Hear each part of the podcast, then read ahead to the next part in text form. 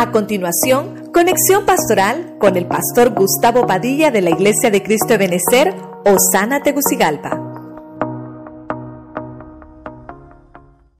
Bendiciones, hermanos y hermanas que nos ven a través de las redes sociales. Hoy estamos con gozo nuevamente desde el auditorio de la Iglesia de Cristo de Benecer, Osana, ciudad capital, Tegucigalpa. Hoy vamos a desarrollar un tema familiar y le voy a invitar con toda su familia ahí en casita. Bendecimos a todos los que nos abren esas puertas ahí en casa. Sabemos que tal vez hay personas que no son convertidas, pero qué bueno que sus oídos están prestos para la palabra del Señor. Voy a, a buscar con usted en el libro de los Salmos, capítulo 77, versículo 3, en la Reina Valera 1960. Dice la palabra en el nombre del Padre, del Hijo y del Espíritu Santo.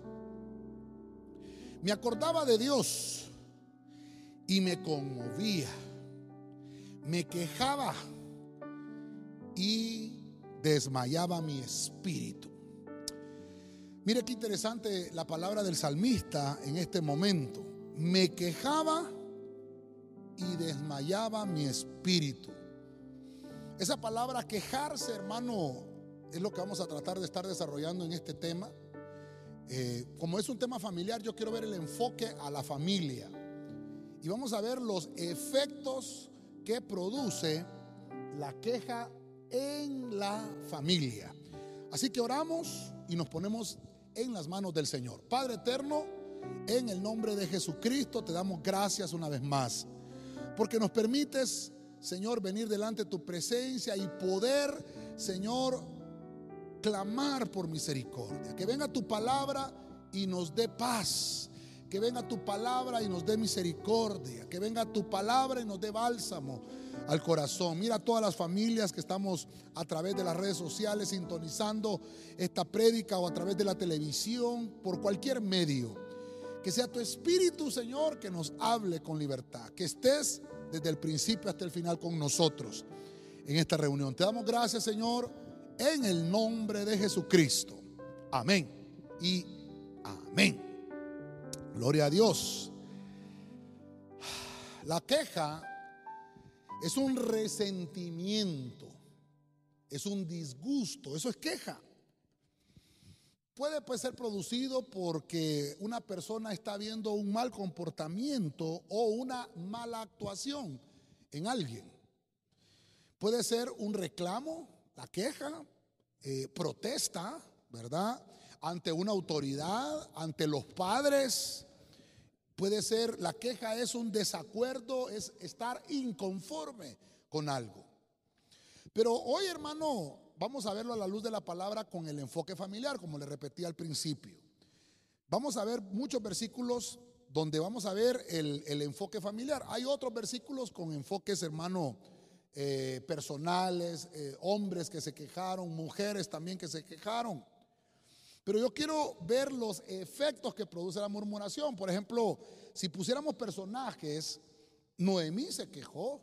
Dijo, ah, me fui llena de frutos y vine vacía. Entonces estoy amargada. No me digan Noemí, ya mi Mara. Es una queja.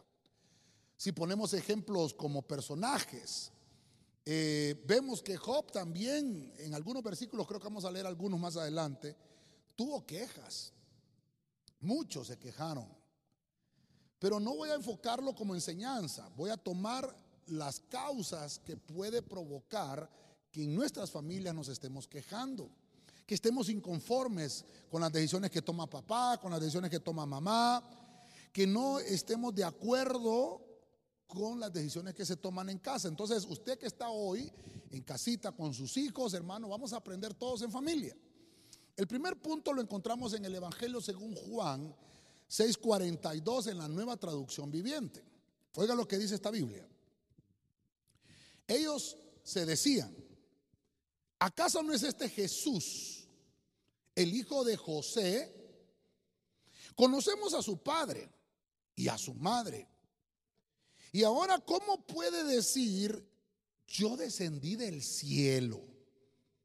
Pero Jesús contestó, dejen de quejarse por lo que dije.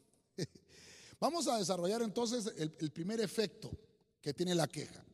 Y voy a tomar a nuestro Señor Jesucristo. Mire usted, mire usted qué terrible. ¿Qué efecto provocó la queja? Es más, Jesús le señaló a ellos y le está diciendo, ustedes están quejando y está provocando en ustedes murmuración. Entonces, el primer punto es, hermano, que la queja va a traer un espíritu de murmuración. La murmuración tiene una medicina. ¿Cuál es la medicina? Y aquí se lo voy a poner cada vez que vayamos viendo cuál es el, efecto. Yo le voy a poner acá la medicina. La, medicina. la medicina es aceptar la verdad. Cuando nosotros no aceptamos la verdad, murmuramos. La murmuración es un efecto de la queja.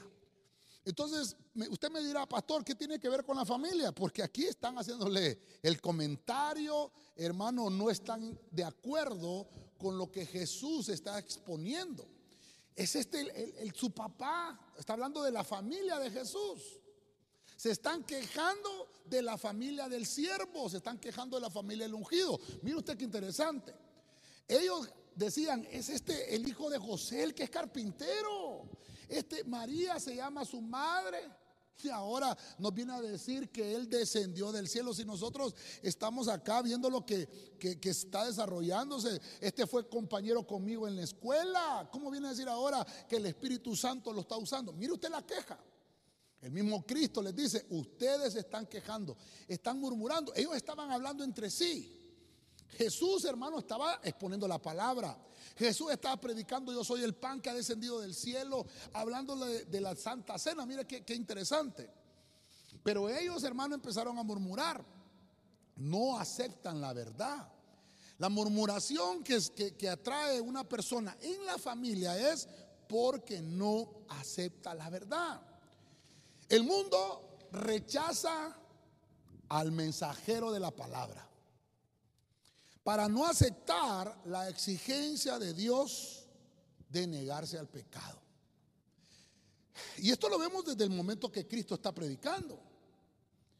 Las personas, por no aceptar el mensaje verdadero, creer a la verdad, rechazan y critican al mensajero.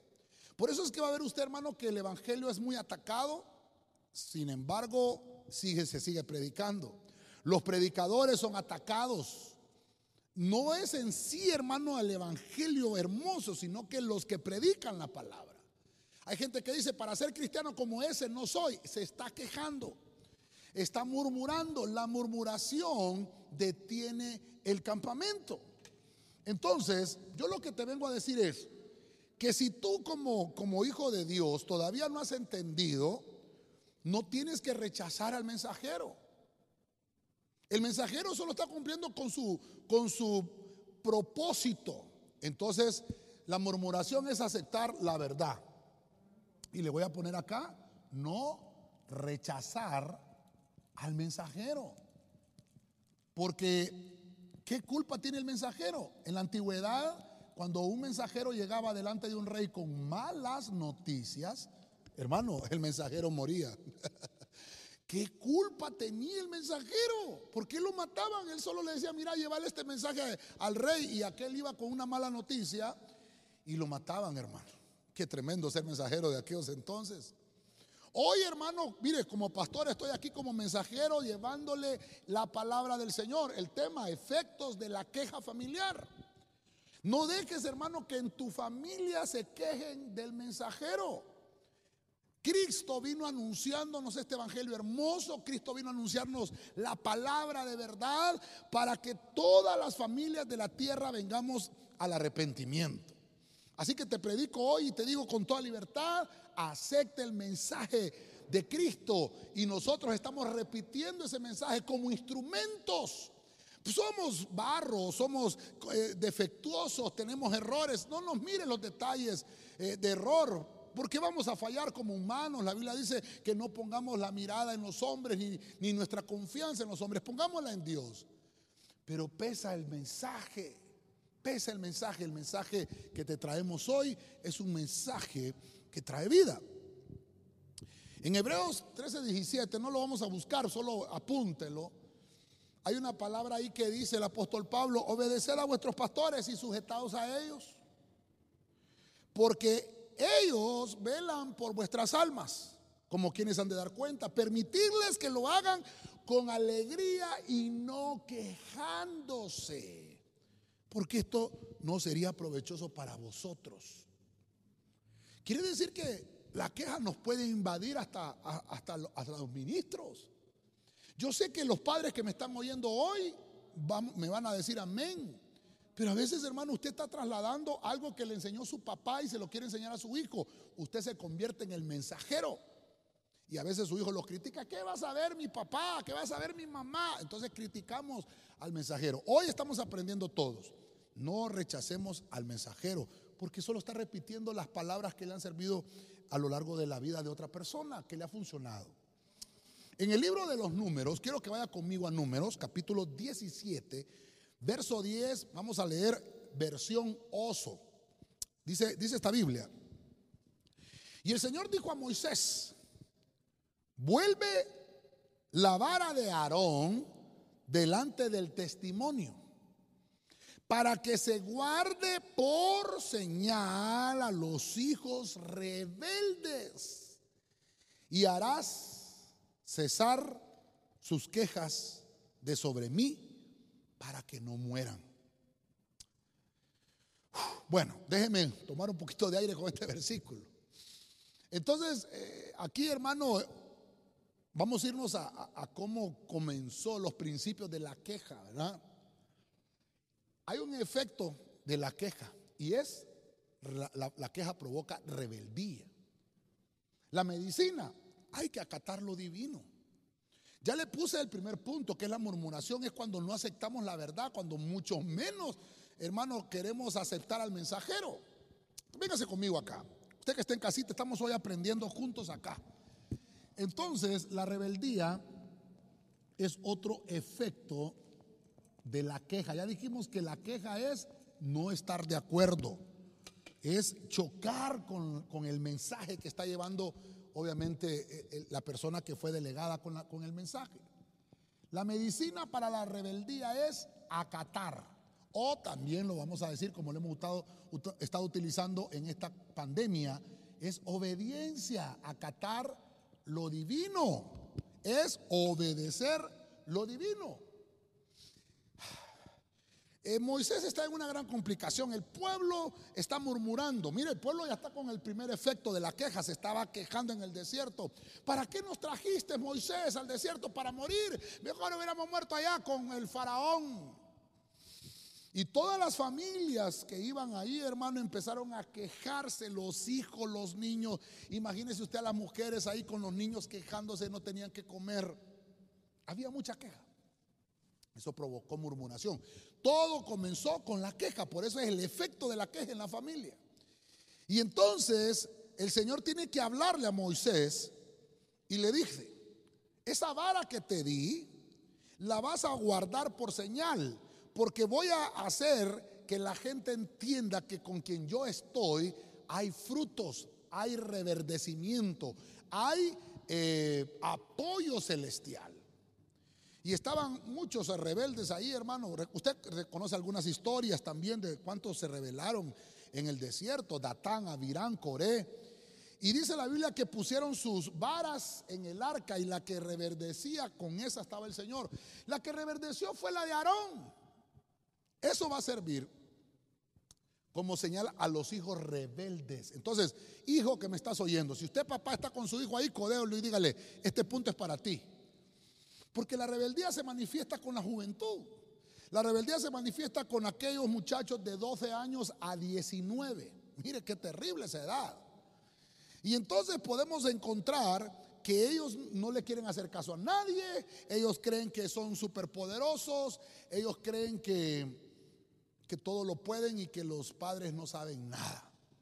Qué equivocados están los hijos ellos empiezan a quejar, ay que mi papá que molesta, ay que mi mamá que quiere que vuelva a trapear, que, quiere que vuelva a barrer, que los trastes, no hombre, que la cama, que quiere que la arregle, y para qué si ya me voy a volver a acostar. Y, y queja, queja, queja, esa queja provoca murmuración y va a un siguiente paso que es la rebeldía. La rebeldía es mala. La rebeldía provoca muerte. Mire, que, mire cómo va ascendiendo la queja cuando no la controlamos. Y por eso es que yo quiero decirte de parte del cielo, hoy hermano, erradiquemos la queja de nuestra familia. Viene, ahora el Señor y nos enseña que Aarón era el hombre escogido. Papá y mamá fueron los padres que Dios te escogió. No seas hijo rebelde. Porque entonces Dios dice, haré cesar las quejas para que no mueran. No te sigas quejando, joven, no te sigas quejando, eso atrae muerte. Estás invocando un espíritu de muerte cuando te quejas. Los padres que me están oyendo y las madres que me están escuchando, oren por sus hijos, oremos por ellos. Yo sé que es una tarea muy ardua y muy dura, pero tenemos que hacerlo. La rebeldía es, hermano, es cuando no se acata o cuando no se obedece. Prestemos más atención entonces, primeramente, a nuestra condición espiritual antes que a nuestra condición física. Porque quiere decir que no te estoy hablando de que vas a morir físicamente. Puede ser de que espiritualmente eres un hijo cristiano, es una hija que nació en un hogar cristiano, pero por tu rebeldía y por tu no obediencia vas a estar seco espiritualmente. Muerte espiritual. La rebeldía en todos los ámbitos y en todos los puntos, hermano, atrae muerte espiritual. Hoy vamos a, a presentarlo delante del Señor y vamos a erradicar la rebeldía. Porque cuando no lo hacemos, hermano, morimos. No hay vida. Un rebelde no tiene vida. Un rebelde está, hermano, atrayendo para sí condenación. Entonces, Israel nos menciona aquí, la Biblia, ellos fueron expectantes, hermanos, de milagros portentosos. Vieron las plagas, hermano, en Egipto. Vieron cómo se murieron los primogénitos. Experimentaron el maná. Vieron eh, cuántas cosas en el desierto, el, el, agua de la peña. Vieron que el mar rojo se partió en dos y ellos pasaron en seco. Vieron cómo la nube en la noche era, era una llama de fuego y en el día, hermano, los cubría del, del sol. Sin embargo, al ver todos esos prodigios, Siempre se quejaron. E, eliminemos la queja. Papá y mamá, yo sé que tú les has enseñado a tus hijos, hijos que me están escuchando, tu papá y tu mamá te han sostenido durante toda tu vida desde que naciste. Te quitaron el ombligo, te lo sanaron, tú no te dabas cuenta. Tu papá tenía que ir a buscar la leche y darte de, comer, Herbert, qué sé yo. A veces hasta dejaba de, comer él para darte eh, la lata de leche a ti. ¿Qué cosas pasaron? No, no te acuerdas, joven. Le debemos respeto a nuestros padres, les debemos honra a nuestros padres. Por eso es que Dios dijo, mejor voy a dar una señal de que va a reverdecer la vara. Estás viendo a tus padres, estás viéndolos hoy, hijo que me estás escuchando. Tenle respeto, ellos son la vara del Señor que ha reverdecido. Valora el consejo de tu madre, valora la enseñanza de tu madre y, y hermano y también la enseñanza de tu padre. Yo quiero dejarte esta administración. La queja provoca rebeldía. En el libro de Job, capítulo 10, vamos a ir aquí a Job, 10.1, Reina Valera 60, dice, está mi alma hastiada de mi vida. Oiga lo que dice Job. Daré libre curso a mi queja. Hablaré con amargura de mi alma. Job, hermano, está en una situación bien compleja, creo yo, y no se lo deseo a nadie. Esto que le sucedió a Job, no se lo deseo a nadie. Pero quiero que vaya conmigo acá, porque mire cómo se desarrolla la, queja. Murmuración, rebeldía. Y en el caso de Job, le provocó amargura. Y eso es lo que yo no quiero que, que caigamos nosotros en estos estados espirituales. La amargura es un estado espiritual muy, muy bajo. La amargura, hermano, provoca ah, hasta acidez, le vamos a decir, ¿verdad? Porque lo amargo es terrible. Cuando nosotros, yo, yo le estoy poniendo aquí eh, la, la medicina también. ¿Cuál es la medicina para eliminar la amargura? No culpar a otros. Porque fíjese, hermano, como estamos hablando del punto familiar, ¿qué pasó con Job? Murieron sus hijos, murieron sus hijas. O sea, él había tenido una pérdida familiar. Óigame lo que le estoy mencionando. A él, hermano, le estaba pasando el tren y bien, bien fuerte. Le pasó el tren, le pasó esta, le pasó Iota, hermano, y se le, se le murieron sus hijos. Imagínese usted de COVID-19. Se le destruyeron sus casas, se le inundaron, hermano, las vacas, se le murió todo. Mire qué, qué situación la dejó más terrible. Y pierde su salud. Le vino una plaga en su piel. Se contaminó su carne. Y él está, hermano, en un estado de quejadez. Y empieza él, hermano, este, este, capítulo 10 es el número del proceso completo. Es el número donde comienza la prueba de Job. Y él está diciendo, bueno, me voy a quejar. Le voy a dar libre, libre curso a mi queja. Y voy, voy a desatar mi alma porque ya tengo amargura. Dígale al que tiene la par, hermano, hoy vamos a eliminar la amargura en el nombre de Jesús. Joven, hermano, estaba echándole la culpa a los demás. No, todavía, mire, joven, su, su, momento, bueno, decía, Dios me dio, Dios me quitó, eh, vine desnudo del vientre de mi madre, voy a regresar igual. Pero fue tanto los ataques, tanto los que empezó él a buscar un culpable, a pensar qué era lo que pasaba. La amargura es entonces la medicina, no culpes a otro de tu estado, no culpes a nadie por lo que estás atravesando. Algo que podemos aprender de muchas cosas que hemos aprendido de Job es, hermano, que no debemos de echarle la culpa a nadie de lo que nos sucede. No vaya a decir usted, por culpa de fulano me está pasando lo que eh, estoy en este momento. No, no, no, no. Si eso está pasando en tu alma es porque ya se llenó de amargura tu corazón. Yo te estoy poniendo la medicina. ¿Cuál es la medicina para la murmuración? Acepta la verdad. ¿Cuál es la medicina para la, rebeldía? Acata lo divino. ¿Cuál es la medicina para la amargura? No culpes a otros. Reconoce tu falta. Joven hermano tenía que entender que él no estaba poniendo la atención a sus hijas, solo a sus hijos. Voy a tomar ese punto familiar porque recuerde que ese es lo que nos atañe hoy. La amargura espiritual provoca que culpemos a otros, inclusive a Dios, de las cosas malas o las malas situaciones que estamos atravesando. No culpes a otros, acepta, acepta y reconoce lo que tú hiciste mal. Reconoce que debes de pedir perdón y decir, Señor, es cierto, la queja me ha provocado amargura, yo, yo no quiero estar amargado. Imagínense, hermano, vivir amargado por una situación que no es culpa de la persona con la cual tú estás amargado. Yo no sé a quién estoy hablando hoy, hermano. Yo estaba estudiando esto y yo decía, qué injusticia. ¿Cómo la gente se amarga por culpar a otros? Qué injusticia el que, el que dice, ¿y este qué le pasó? Por eso usted se ha preguntado que gente dice, ¿este qué le pasa? ¿Por qué, ¿Por qué está enojado conmigo? ¿Por qué está quejando conmigo? ¿Yo, ¿Yo qué tengo que ver? No es culpa nuestra.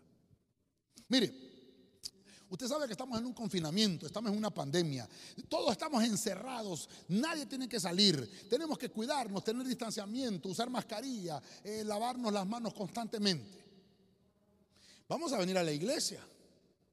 Y entonces se le están dando las directrices a todos y cada quien, vaya donde usted vaya, vaya donde usted vaya, si va a un centro comercial, si va al supermercado, donde usted vaya, usted tiene que seguir los lineamientos que le están diciendo.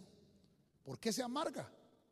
Porque le está echando la culpa al otro. No es culpa de los que están atendiéndolos, tanto en los supermercados o en un estacionamiento, o los, que, o los servidores que lo están atendiendo en la iglesia.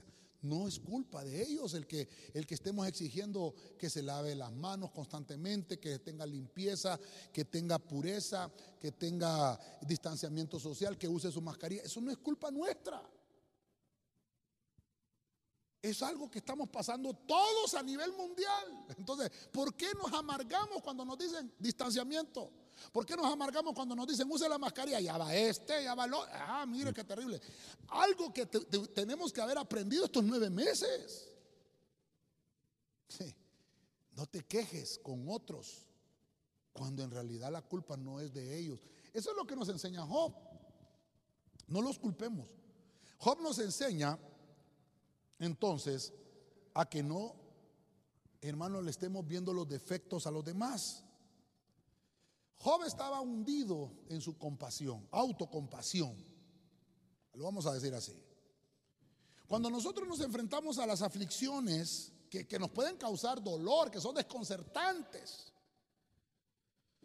vamos a caer en, este punto de echarle la culpa a todo mundo.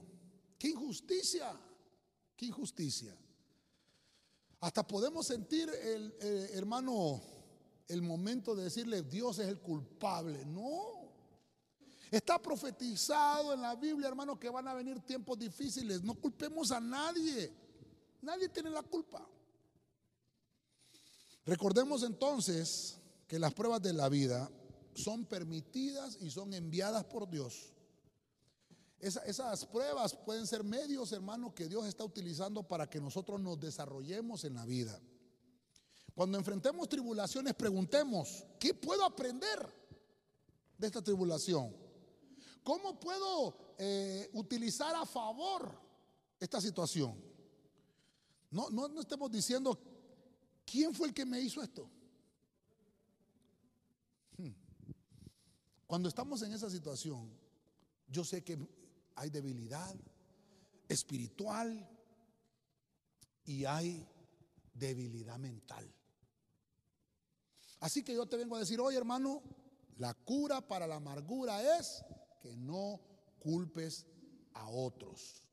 Eso, hermano, te va a debilitar. Así que tenemos que orar, hermano. Mire cuántas, cuántas cosas eh,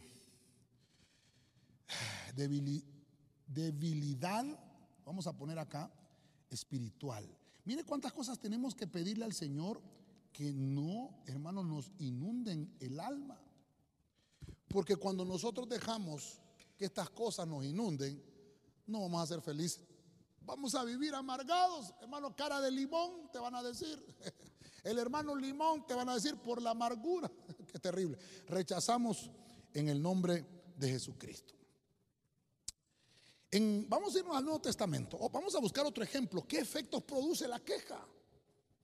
1 Corintios 19 dice la, la versión Arca Fernández. Solo déjeme buscarlo acá.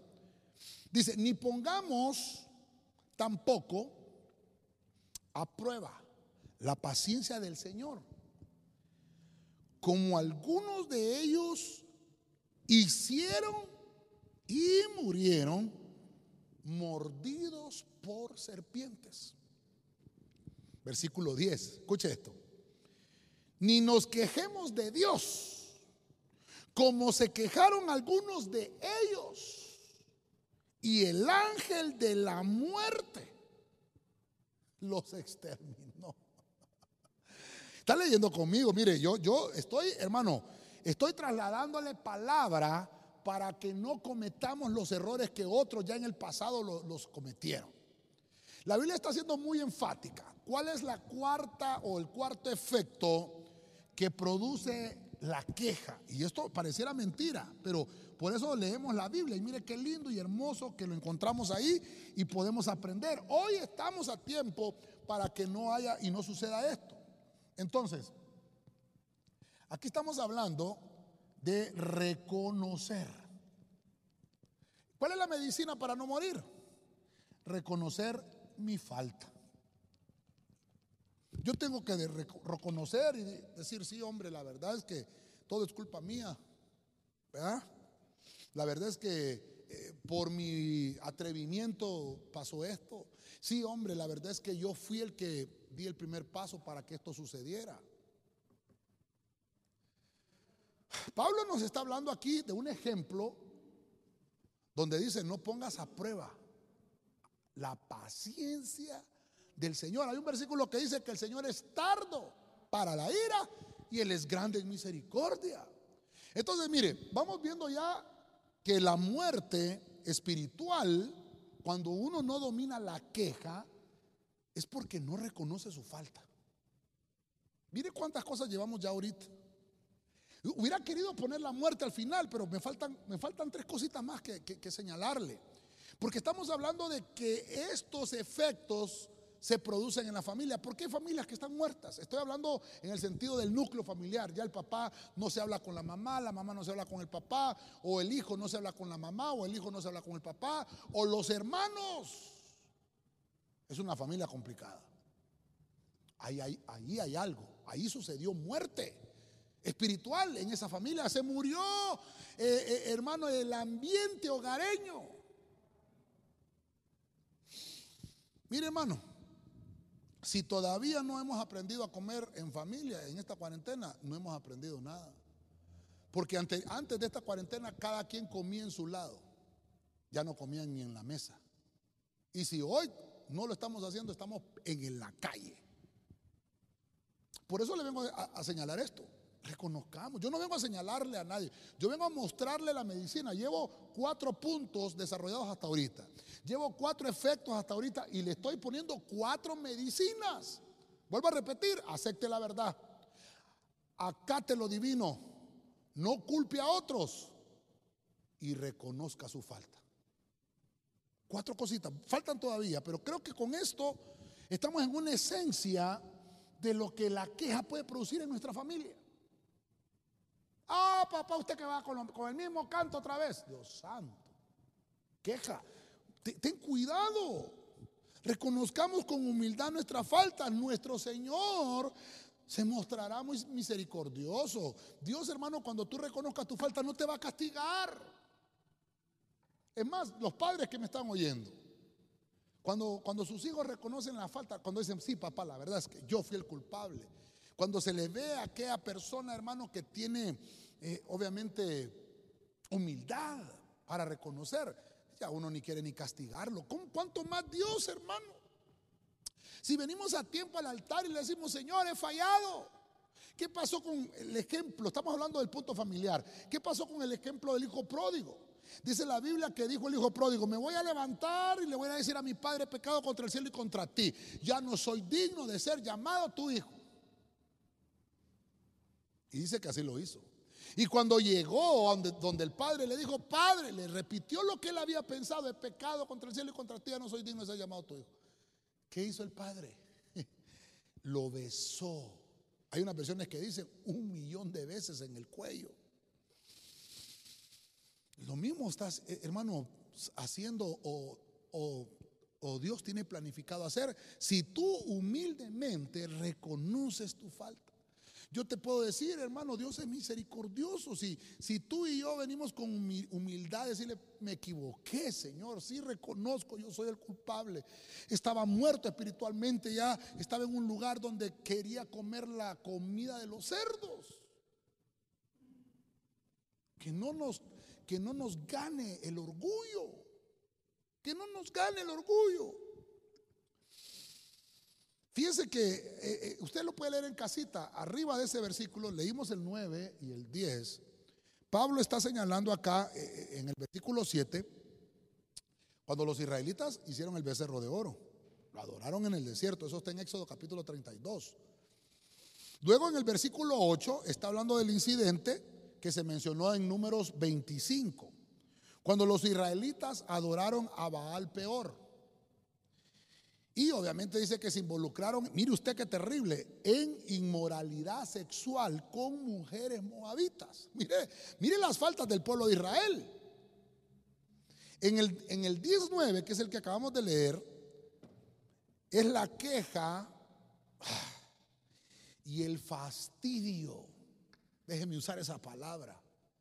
El fastidio de los israelitas por su alimento. Está en número 21.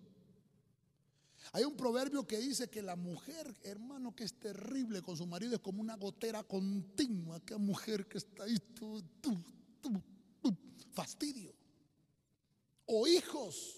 Papá, es que mira, papá, es que vos, es que vos no me comprás, es que vos, mira que el vecino sí le compró a su hijo y vos no me lo eh, eh, y, y los hijos también no entienden. Fastidio. Esto es lo que le pasó al pueblo de Israel. Se estuvieron quejando, quejando, quejando, provocaron fastidio. perdone, pero lo voy a poner acá para que no se nos olvide. No provocar fastidio. Ah, fíjese, hermano, que en algunos versículos, como aquí vamos a poner el, el equilibrio, dice la Biblia que a los padres les dice, no exasperéis. Recuerden que estamos, estamos en el punto familiar. No exasperéis a vuestros hijos. Entonces, aquí de todo un poco, tanto para los padres como para los hijos. No te quejes de tu hijo tampoco, porque también es responsabilidad tuya el haberle enseñado o no. Por ejemplo, cuando un hijo es malcriado, ¿de quién es la responsabilidad de haberle enseñado a ese hijo que no fuera malcriado? Al padre. Entonces, cuando los hijos son malcriados, es el resultado de nuestro trabajo como padres. Si nuestros hijos son malcriados es porque nosotros no los criamos bien. ¿Se da cuenta? Por eso es que no, no, vale la queja, por eso es que tienes que reconocer tu falta. Por eso estoy tratando de desarrollar esto con usted, porque yo también soy padre, tengo hijos. Y esto me sirve mucho a mí y también a usted. Es una escuela familiar lo que estamos desarrollando hoy. Aprendamos, hermano, a erradicar la queja porque nos va a provocar efectos terribles. Se puede deshacer una familia de tanta queja. Estaba viendo una serie, hay una serie que me gusta mucho a mí, hermano creo que se llama Doctor House, no sé cuántos la han visto. Ahí hay algunas aplicaciones donde están las series, hermano, y la he visto como unas tres veces. Termino de verla, vuelvo a verla y vuelvo a verla. Y no me, aburre porque hay mucha información que me, interesa, tanto médica como otras cosas, ¿verdad? Pero entre uno de los capítulos que estaba viendo, en alguna ocasión, me, quedó muy impreso que hay una niña que la llevan enferma al hospital. Y los padres están divorciados. La niña se enfermó en poder del padre. Y entonces cuando el padre obviamente vio que estaba enferma su nena, la llevó al hospital, inmediatamente llegó la esposa y empezó a discutir con él. ¿Por qué solo en tu mano se enferma? y empezó, y la nena se ponía más enferma. Los medicamentos, hermano, no hacían efecto porque la nena veía discutir a su papá y a su mamá. Y, me, llamó mucho la atención porque qué, tremendo es, hermano, que a veces nosotros como padres también, nuestra queja les va a provocar efecto a nuestros hijos. Tenemos que aprender a erradicar la queja, hermano. Mire qué terrible esto. Vamos a avanzar un poquito más. El libro del apóstol Santiago, vamos a ir a la, epístola de Santiago, capítulo 5, verso 9, Martín Nieto. Mire lo que dice. Hermanos, no os quejéis, oiga, oiga esto, unos a otros, para que no seáis condenados. Mirad que el juez está a las puertas. ¿Quién es nuestro juez? Es Cristo. Por eso dice ahí, ya viene el Señor y ustedes se están quejando. Oh, hermano, el apóstol Santiago, este es el verdadero Santiago. Este no es de plástico, este es hermano de verdad.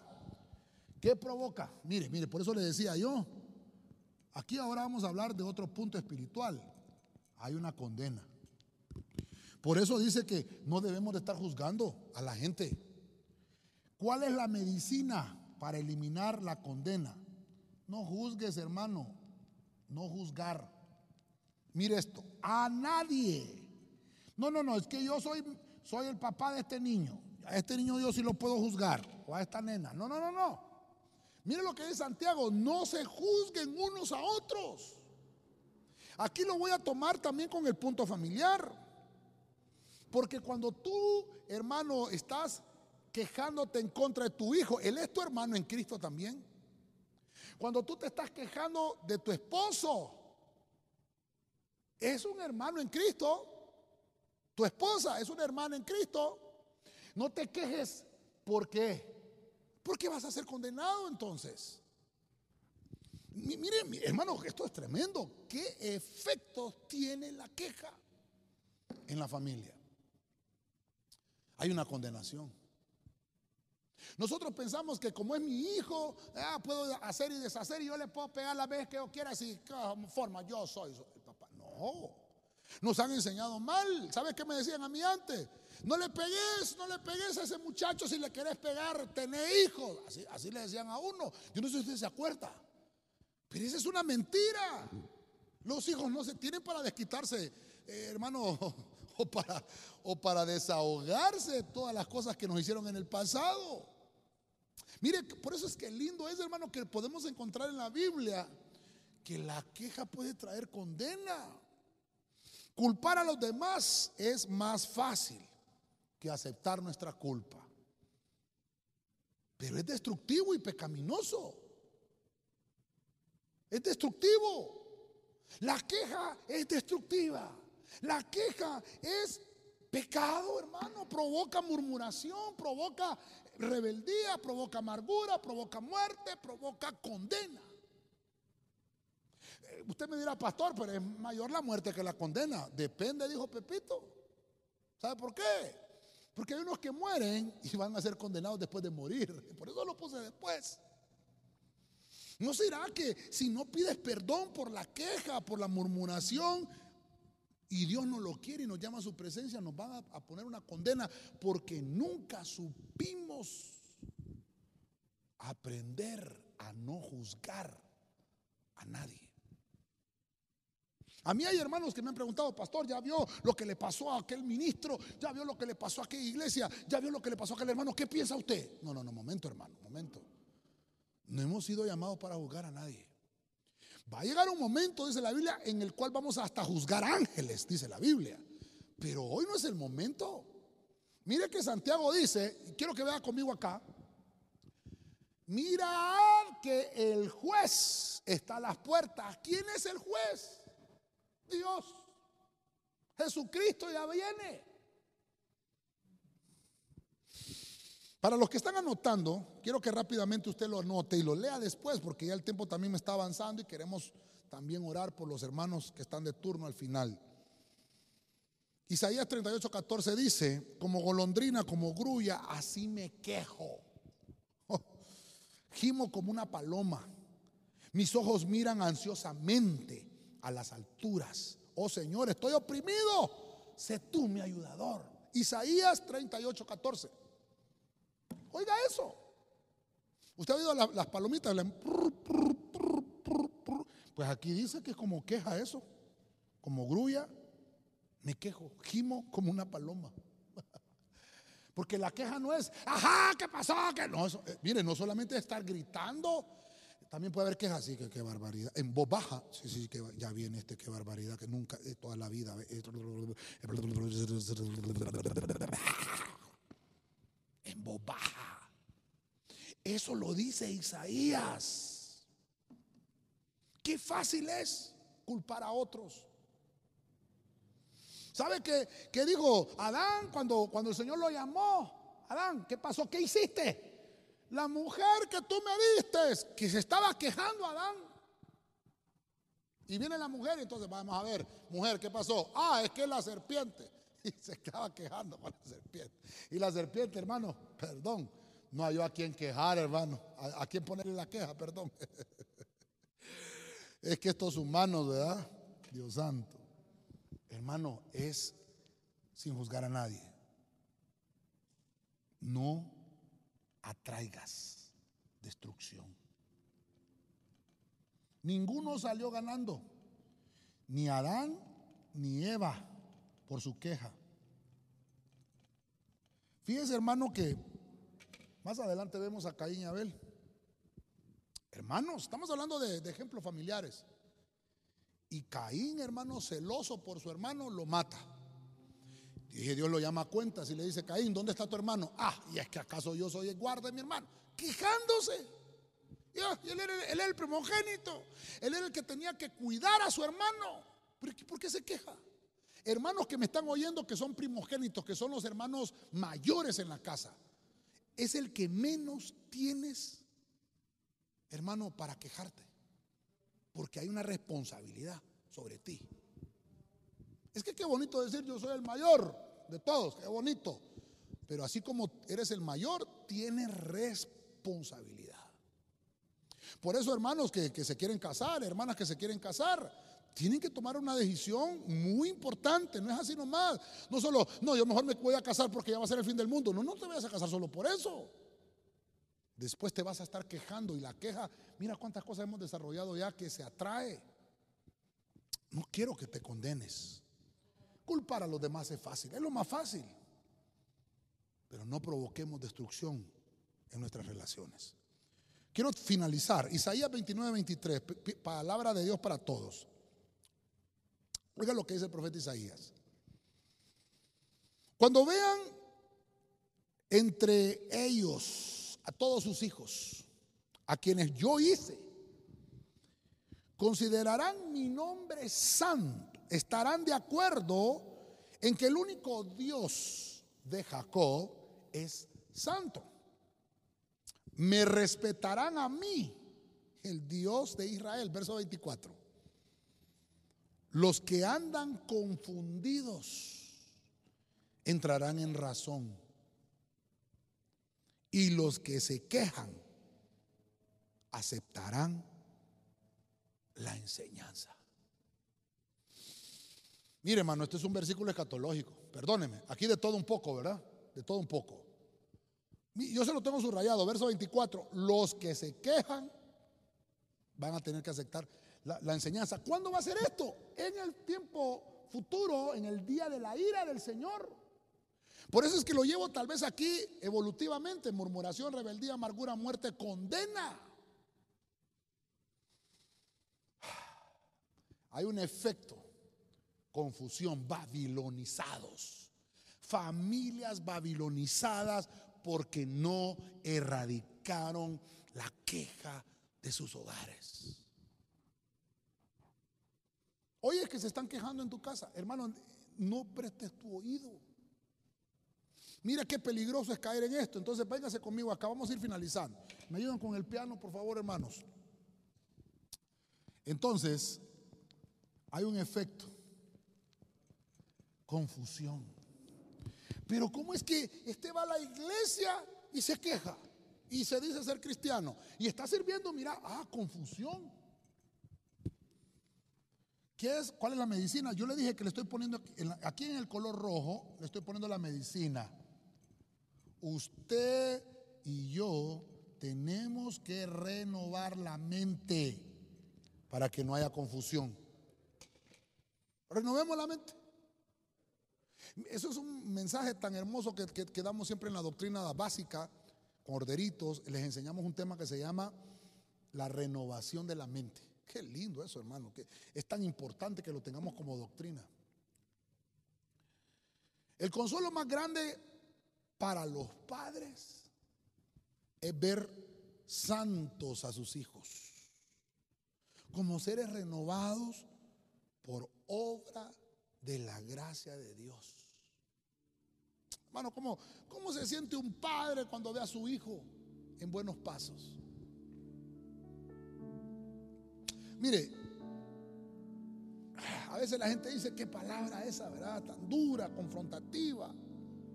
Pero esto es lo que te va a traer vida. Si algo, mire hermano, si algo hemos aprendido en esta pandemia es no estarle chineando pecados a nadie. Ya no es tiempo de estar jugando a la iglesia. Ya no es tiempo de estar jugando a papá y mamá e hijo jugando ahí. No, no, no. Esto es, hermano, o estás o estás. Yo sentí confrontación por el Espíritu cuando estaba desarrollando esto. De la queja hay mucho que hablar, hay mucha Biblia, hermano, mucha Biblia. Tal vez no lo vamos a abarcar todo hoy. Porque hay gente confundida, porque hay gente que dice, ¿cómo es que este no entiendo? ¿Cómo es que va a la, iglesia y dice malas palabras? Te estás quejando. Estás confundido, porque la queja provocó confusión. Tú que eres cristiano, demuéstrale a tu pareja. Demuéstrale que tienes un Cristo que cambia. No hagas que se queje y que hable en contra del Evangelio. Perdóneme, perdóneme como pastor. Yo tengo la obligación de pararme en este lugar y también, hermano, tener un buen comportamiento para que los demás que vean esta prédica, que la oigan, no se vayan a quejar y del Evangelio y decir, ¿cómo es que ese es pastor y no tiene testimonio de ser pastor? Estamos provocando quejas y confundimos la gente con nuestras acciones. Así que papá y mamá tenemos una gran responsabilidad como padres. Hijos tienen una gran responsabilidad porque nos ha sido entregado este lindo evangelio. Cada paso que damos, la gente lo ve. Y quiere ver en ti lo que no ven en el mundo. Quieren ver en ti cómo hay un Dios que cambia, como es ese Dios que tú predicas. No les provoquemos confusión a la gente. Por eso es que algunos pastores dicen una cosa, otros dicen otra. Unos dicen, pero es que en aquella iglesia hacen y en esta lo prohíben. Hermano, provocamos confusión y provocamos queja. Si nosotros les enseñamos desde temprana edad a nuestros hijos. Por eso dice que en el tiempo escatológico los que se estuvieron quejando, aquellos que tuvieron comezón de oír, van a aceptar la enseñanza. La queja quiere decir que no te deja aceptar la enseñanza. Mire, vamos a, ponerlo acá, ya estamos finalizando con esto. Yo quiero ministrar la palabra del Señor. Renueva la mente, acepta la enseñanza. Pastor, pero, pero no es un tema familiar, pues, no está hablando de enseñanza. Necesitamos, hermano, como familias, que se nos enseñe acerca de la familia. Cosas que a lo largo de toda nuestra vida nunca se nos habló. ¿Por qué? Porque hay pastores que tienen temor de mostrarle esto a la gente, porque si no se me va a molestar el hermano y se va a ir de la iglesia. Tenemos que tomar las riendas de nuestra familia. Tenemos, hermano, que, ser responsables delante del cielo de la tarea que tenemos en nuestras manos. Tenemos que formar un hogar. Tenemos que formar una familia. Tenemos que trasladarle la buena enseñanza a nuestros hijos. No, no cualquier enseñanza. Por eso es que qué bueno que como padres veamos, hermano, a nuestros hijos en santidad. Que son personas, hermanos, de bien para la sociedad. Que son mujeres de bien, hombres de bien. Que son personas que más bien le producen empleos a otras. No provoquemos confusión. En nuestras manos está. Miren la queja, pareciera que, que no, tuviera, no tuviera tanto o no tuviera mucho de interés la queja, pero miren que un pequeño fuego puede encender un gran bosque. Voy a finalizar. Colosenses capítulo 3, versículo 3 en la traducción Nuevo Mundo. Oiga lo que dice. Continúen soportándose. Oiga, continúen soportándose unos a otros y perdonándose liberalmente unos a otros. Si alguno tiene causa de queja contra otro, como Jehová los perdonó liberalmente a ustedes, así también háganlo ustedes. Por eso quise terminar con este versículo. ¿Qué produce, qué efecto trae la queja? Mire hermano, trae rencilla. ¿Usted conoce gente que solo está en pleitos? ¿Usted conoce que gente nunca, hermano, está en paz? Porque la queja le produjo rencilla. Yo te voy a dar la medicina. Estamos en el año de la reconciliación. Dios nos dice, soporta el agravio. Tal vez no fuiste tú el que tuviste la culpa, no importa, demuestra tu madurez y perdona a tu hermano. La Biblia dice, si sabes que hay un hermano que tiene algo contra ti, ve y pídele perdón y después puedes depositar la ofrenda. No está diciendo si tú fallaste, si culpa tuya ese hermano está molesto.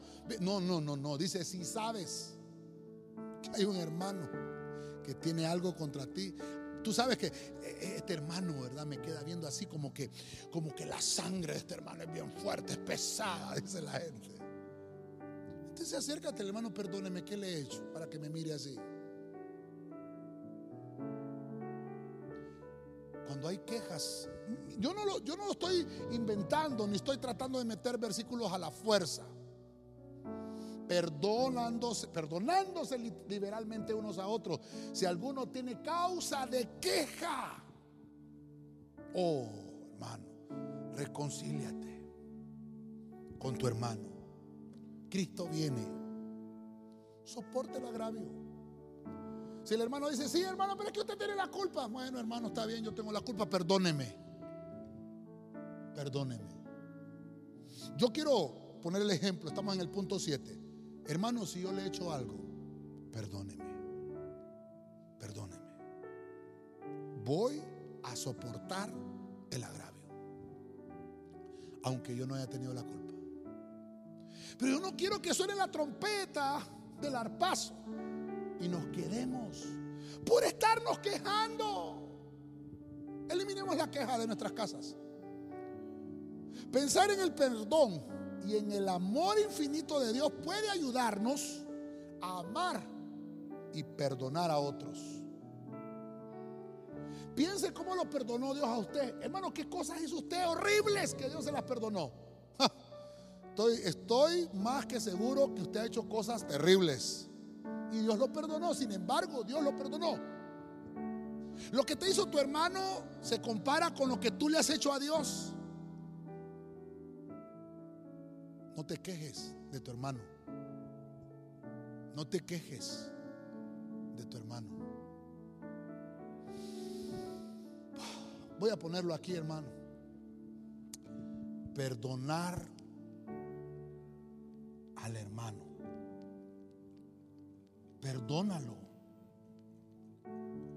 ¿Cómo, hermano? Hay familias que tienen años de no hablarse y viven en la misma casa. Yo estoy finalizando con esto. Voy a finalizar, como estamos hablando del tema familiar. Los hermanos de José se quejaron de él. Lo tiraron en una fosa. Judá lo vendió. Y cuando su padre preguntó por él, mintieron. Yo le puedo decir, hermano, ellos murmuraron, ellos eran rebeldes, ellos se amargaron, fingieron la muerte de su hermano, se condenaron, confundieron a su papá y provocaron rencillas entre la familia. Todas esas siete cosas se cumplen en José.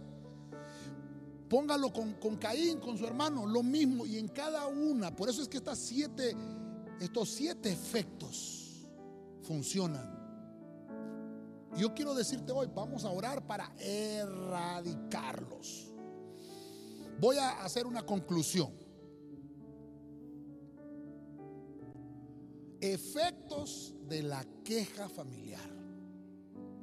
Siete cosas que hoy las eliminamos.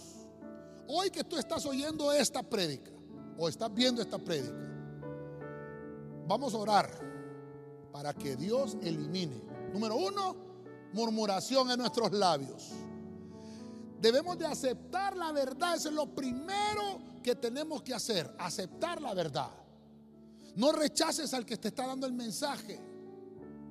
Porque si rechazas al mensajero, rechazas al que te envía el mensaje. Número dos, otro efecto que produce la queja es rebeldía. La rebeldía no te deja acatar lo divino. La rebeldía, hermano, produce muerte espiritual. Vemos en la Biblia que Dios dijo, voy a hacer reverdecer la vara de Aarón. Y así voy a erradicar la queja y no que no muera este pueblo. Como punto 3 vemos que otro de los efectos de la queja es la amargura. La amargura es cuando tú empiezas a culpar a otros. Eso, hermano, es porque te encuentras en un estado de debilidad espiritual. Así que eliminemos, eliminemos la amargura, No nos dejes. Vamos a, a continuar con el punto 4, la muerte. Aquí estamos hablando de muerte espiritual, efectos de la queja. La muerte espiritual puede causar en la vida del cristiano y aún muerte del hogar, muerte de la familia. Cuando yo no reconozco mi falta. Por eso es que la Biblia nos dice, no, no provoques fastidio. Padre, no exasperes a tus hijos. Hijos, obedezcan a sus papás. Este es un punto muy especial, muy importante. El 4 lo tengo ahí como equilibrio. Porque por eso se destruyen hogares, por eso se destruyen relaciones entre padre e hijo. El punto 5 nos habla de que otro efecto de la queja es la condena. No juzgues a nadie. No hemos sido llamados para juzgar a nadie. Nadie tiene todavía esa autoridad, por muy espiritual que seas. Dice la Biblia que cuando veas un hermano que está en una situación de pecado, considera como que si tú mismo estuvieras en esa situación, si le vas a dar un consejo. La condena es, una, es un efecto de la queja. No atraigas destrucción por estar condenando a la gente. Si Dios te perdonó, ¿quién eres tú y quién soy yo? Para condenar a los hermanos. Si Dios ya lo perdonó, porque tú no lo puedes perdonar? Otro efecto de la queja es la confusión. Esto es la medicina. Renueva la mente. Renueva la mente. Es cuando debemos de aceptar la enseñanza. Recuerda que leímos un versículo escatológico ahí en Isaías 29, 23 al 24. Va a haber un momento en que van a entender la enseñanza, aún los que se estuvieron quejando, dice la Biblia. Y el último que vimos es la rencilla. ¿Por qué rencillas entre hermanos? Nos, nos enseña Colosenses, hermanos, soportense unos a otros, hombre. Soporten el agravio, aunque tú no hayas tenido la culpa. Dile al hermano, perdóname. La Biblia nos dice, si conoces que tu hermano tiene algo contra ti, ve y pídele perdón y después deposita la ofrenda. Te he hablado de los siete efectos de la queja familiar. Hay un ambiente especial y hermoso aquí, hermano. Así que te voy a pedir ahí donde estás tú en casita. Vamos a, conectarnos con nuestros hermanos que tenemos ahí en el Zoom para que podamos tener eh, el tiempo de oración.